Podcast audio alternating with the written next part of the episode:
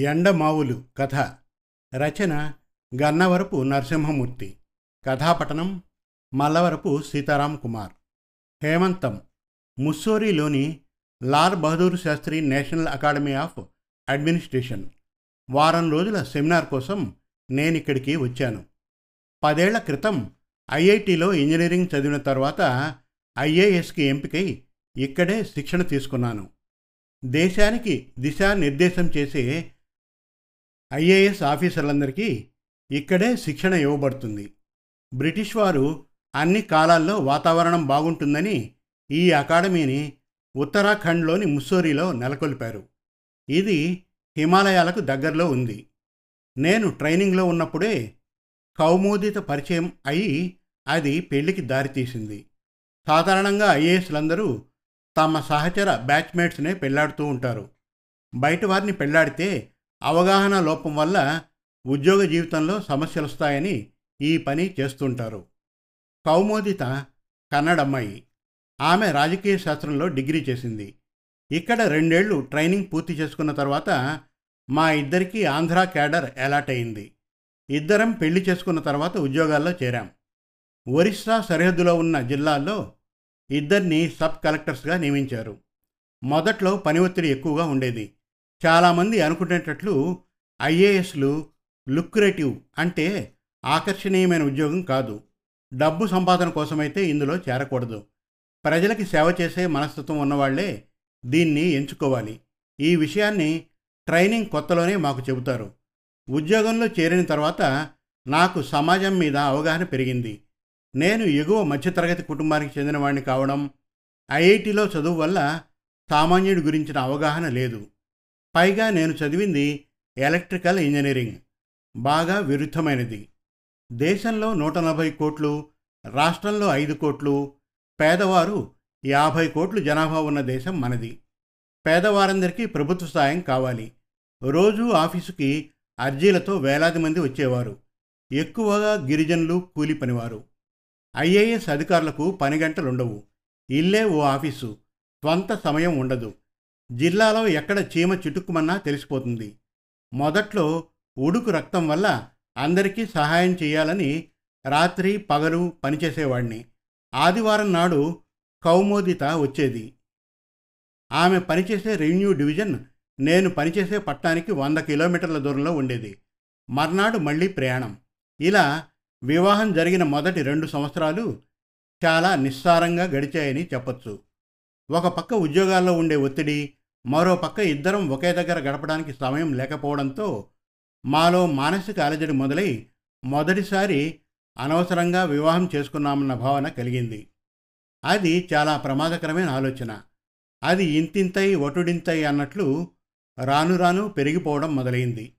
ఈలోగా మూడు సంవత్సరాలు పూర్తవడంతో ఇద్దరికీ జాయింట్ కలెక్టర్లుగా ప్రమోషన్ ఇచ్చి వేర్వేరు జిల్లాలకు బదిలీలు చేయడంతో మా మధ్య దూరం మరింత పెరిగింది. సమాజ సేవ పేద ప్రజలకు బాసట. ఇవి చెప్పుకునేటందుకు బాగుంటాయి కానీ ఆచరణకు వచ్చేసరికి ఎన్నో కష్టాలను ఎదుర్కోవాలి. ఇద్దరి జిల్లాలు వేరైపోవడం దానికి తోడు రెండింటి మధ్య దూరం ఎక్కువ కావడంతో నెలకోసారైనా కలుసుకోవడం కుదిరేది కాదు. ఎప్పుడైనా రాత్రి పది గంటల వేళ డ్యూటీ నుంచి బంగళాకు వచ్చినప్పుడు ఇంటి నిశ్శబ్దం నాకు చిరాకు కలిగించేది. ఆ సమయంలో డైనింగ్ టేబుల్ దగ్గర చల్లటి భోజనాన్ని తింటూ ఉంటే కళ్ళంతా నీళ్ళు తిరిగేవి. ఆ సమయంలో మా అమ్మ గుర్తుకొచ్చేది.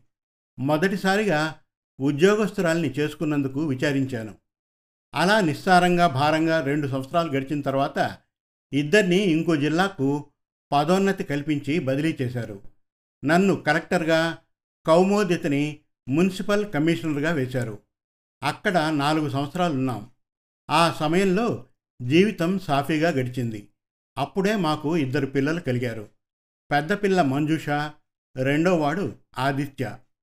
తర్వాత నాకు సెక్రటరీగా పదోన్నతి కల్పించి సెక్రటేరియట్లో వేశారు. కౌమోదితని ఇంకో జిల్లాకి కలెక్టర్గా బదిలీ చేశారు. ఇద్దరు పిల్లలకి స్కూల్లో చేర్పించే వయసు వచ్చింది.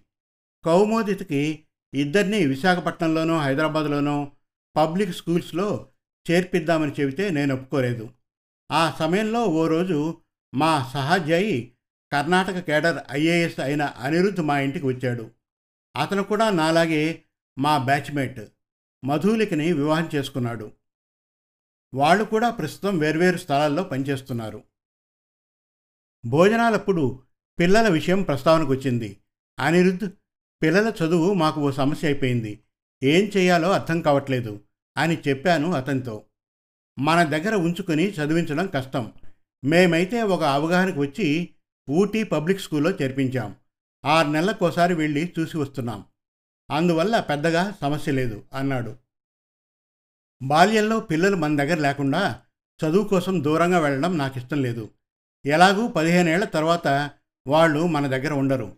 మనం పిల్లలతో ఆనందంగా గడిపేది ఈ వయసులోనే అప్పుడే వాళ్ళు క్రమశిక్షణతో పెరుగుతారు. బయటైతే వాళ్ళకి తల్లిదండ్రులతో అనుబంధం తగ్గిపోతుంది. ఇది వాళ్ళ జీవితంలో పెద్ద ప్రభావం చూపిస్తుంది. అని మన ప్రొఫెసర్ ఒకసారి చెప్పిన విషయం నీకు గుర్తుండే ఉంటుంది.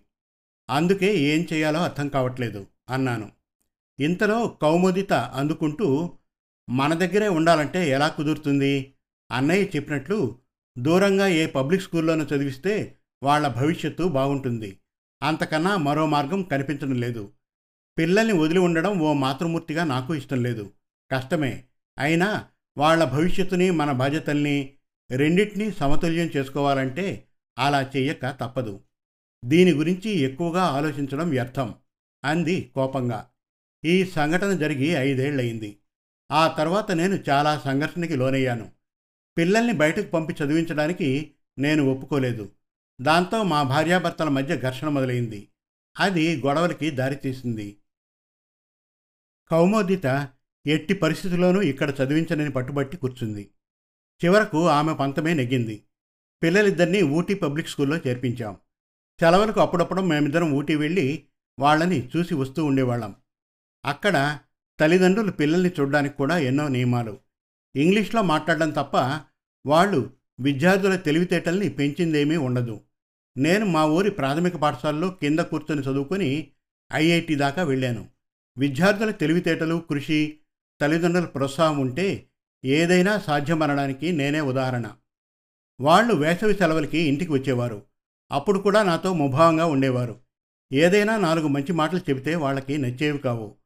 రామాయణం భారత భాగవతాలు వాళ్ళకి స్కూల్లో చెప్పలేదు. నేను చదువుతున్నప్పుడు మా స్కూల్లోని ఏకైక ఉపాధ్యాయుడు మాకు మూడవ తరగతిలోపే రామాయణ భారత భాగవతాలను చెప్పేశారు. నాలుగవ తరగతి వచ్చేసరికి రాముడు మంచి బాలుడు అని మాకు తెలిసిపోయింది. నేను వద్దన్నా పిల్లలకు స్మార్ట్ ఫోన్లు కొనిచ్చింది కౌమోదిత. ఇక అక్కడి నుంచి వాళ్ళకి దానితోనే లోకం.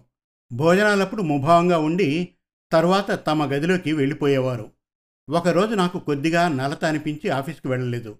నా స్నేహితుడు రవి డాక్టర్. అతనొచ్చి నన్ను పరీక్షించి కొన్ని మందులు ఇచ్చాడు.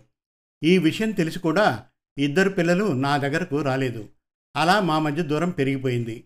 ఒకరోజు మా సెక్రటరీ రమణ గారు మా ఇంటికి భోజనాలకు వచ్చినప్పుడు ఈ విషయాలు ప్రస్తావనకు వచ్చాయి. మన తరంలో ఉన్న అనుబంధాలు ఆప్యాయతలు ఈనాటి తరం పిల్లలకు లేవు రఘు. అన్నీ వ్యాపార బంధాలు. తల్లిదండ్రుల్ని తమ ఉన్నతికి నిచ్చెనలుగా మాత్రమే పరిగణిస్తున్నారు. తల్లిదండ్రులు పిల్లలకు ప్రేమ పంచినట్లుగా వాళ్ళు కూడా తల్లిదండ్రులకు అదే ప్రేమని పంచాలన్న ధ్యాస వాళ్ళకి ఉండడం లేదు. పాశ్చాత్య దేశాల నాగరికత ప్రభావం వీళ్ళ మీద బాగా ప్రభావం చూపుతున్నది. వాళ్ళ తిండి కట్టుబాట్లు అన్ని అలవాట్లు చేసుకుంటున్నారు. స్వాతంత్రం వచ్చిందని మురిసిపోయాం కానీ మనం పూర్తిగా వాళ్ళ నాగరికతకు మనకు తెలియకుండానే బానిసలమైపోయాం. ఇది చాలా ప్రమాదకరం. మన జాతినే నిర్వీర్యం చేస్తోంది అన్నాడు విచారంగా. మీరు చెప్పినవి అక్షర సత్యాలు. అవసరమైనప్పుడు తల్లిదండ్రులకు తమ ప్రేమని పంచి వాళ్ళని ఆదుకోవాలనే మూల సూత్రాన్ని ఈ తరం మర్చిపోయి పక్షులు జంతువుల కన్నా హీనంగా ప్రవర్తిస్తున్నారు. చదువు మనకు జ్ఞానం ప్రసాదిస్తుంది అనుకున్నాం కానీ స్వార్థం అసూయ ద్వేషాలను ఎక్కువ చేస్తోంది అని ఎవరూ ఊహించలేదు. అంధులైన తల్లిదండ్రులకు సేవ చేసిన శ్రావణుడు తండ్రి మాట జవదాటని రాముడు తల్లి మాటే దైవంగా భావించిన పాండవుల గురించి వాళ్ళకు ఎవ్వరూ చెప్పలేదు. ఇప్పటికీ నేను ప్రతి నెలా మా అమ్మానాన్నల్ని చూడడానికి మా పల్లెకు వెళ్తూ ఉంటాను. నెలకోసారైనా అమ్మ చేతి వంట తినకపోతే నాకు ఏదోలా ఉంటుంది. కానీ నాలా మా పిల్లలు లేరు. అది నా తప్పో ఈ సమాజానిదో అర్థం కావట్లేదు అని నేను చెబుతుంటే ఆయన మౌనం వహించాడు. కాలచక్ర భ్రమణం నిరంతరం అప్రతిహతంగా సాగుతూనే ఉంటుంది. పిల్లలు తమ ఇంజనీరింగ్ కోసం అమెరికా వెళ్ళిపోయి అక్కడే ఉద్యోగాల్లో చేరిపోయారు. పది సంవత్సరాల్లో కేవలం రెండుసార్లే వచ్చారు. మేము కూడా ఒకసారి వెళ్తే మాతో కలిసి ఎక్కడికి రాలేదు. మా భార్యాభర్తలం ఇద్దరం కలిసి కొన్ని ప్రాంతాల్ని చూసి వచ్చాం. వాళ్ళు మా కోసం ఒక్కరోజు కూడా సెలవు పెట్టలేదు. వాళ్ళిద్దరూ అమెరికన్లను పెళ్ళాడారు. వాళ్ళకి మనమన్నా మన వేష భాషలన్నా ద్వేషం. ఇందుకోసమా వాళ్ళని కనిపించామన్న కోపం కలిగి మధ్యలోనే మన దేశం వచ్చేసాం ఇద్దరం క్రితం నెలలో పదవీ విరమణ చేశాం. ఇద్దరు పిల్లలున్నా ఎవ్వరూ లేని ఒంటరి వాళ్ళమయ్యాం నాన్నగారు పోవడంతో అమ్మ ఒంటరిగా పల్లెలో ఉంటుంది. నేను మా ఊరు వెళ్ళిపోదామంటే కౌమోదిత రానని హైదరాబాద్లో మళ్ళీ ఉద్యోగంలో చేరింది. నేను మాత్రం మా ఊరు అమ్మ దగ్గరికి వెళ్ళిపోయి వ్యవసాయం మొదలుపెట్టాను. ఏం సాధించాను జీవితంలో అని నాకు అప్పుడప్పుడు అనిపిస్తూ ఉంటుంది. నేను అనుకున్నదేమిటి సాధించిందేమిటి? దీపమనే కీర్తి కోసం దాని చుట్టూ పురుగులా తిరిగాను.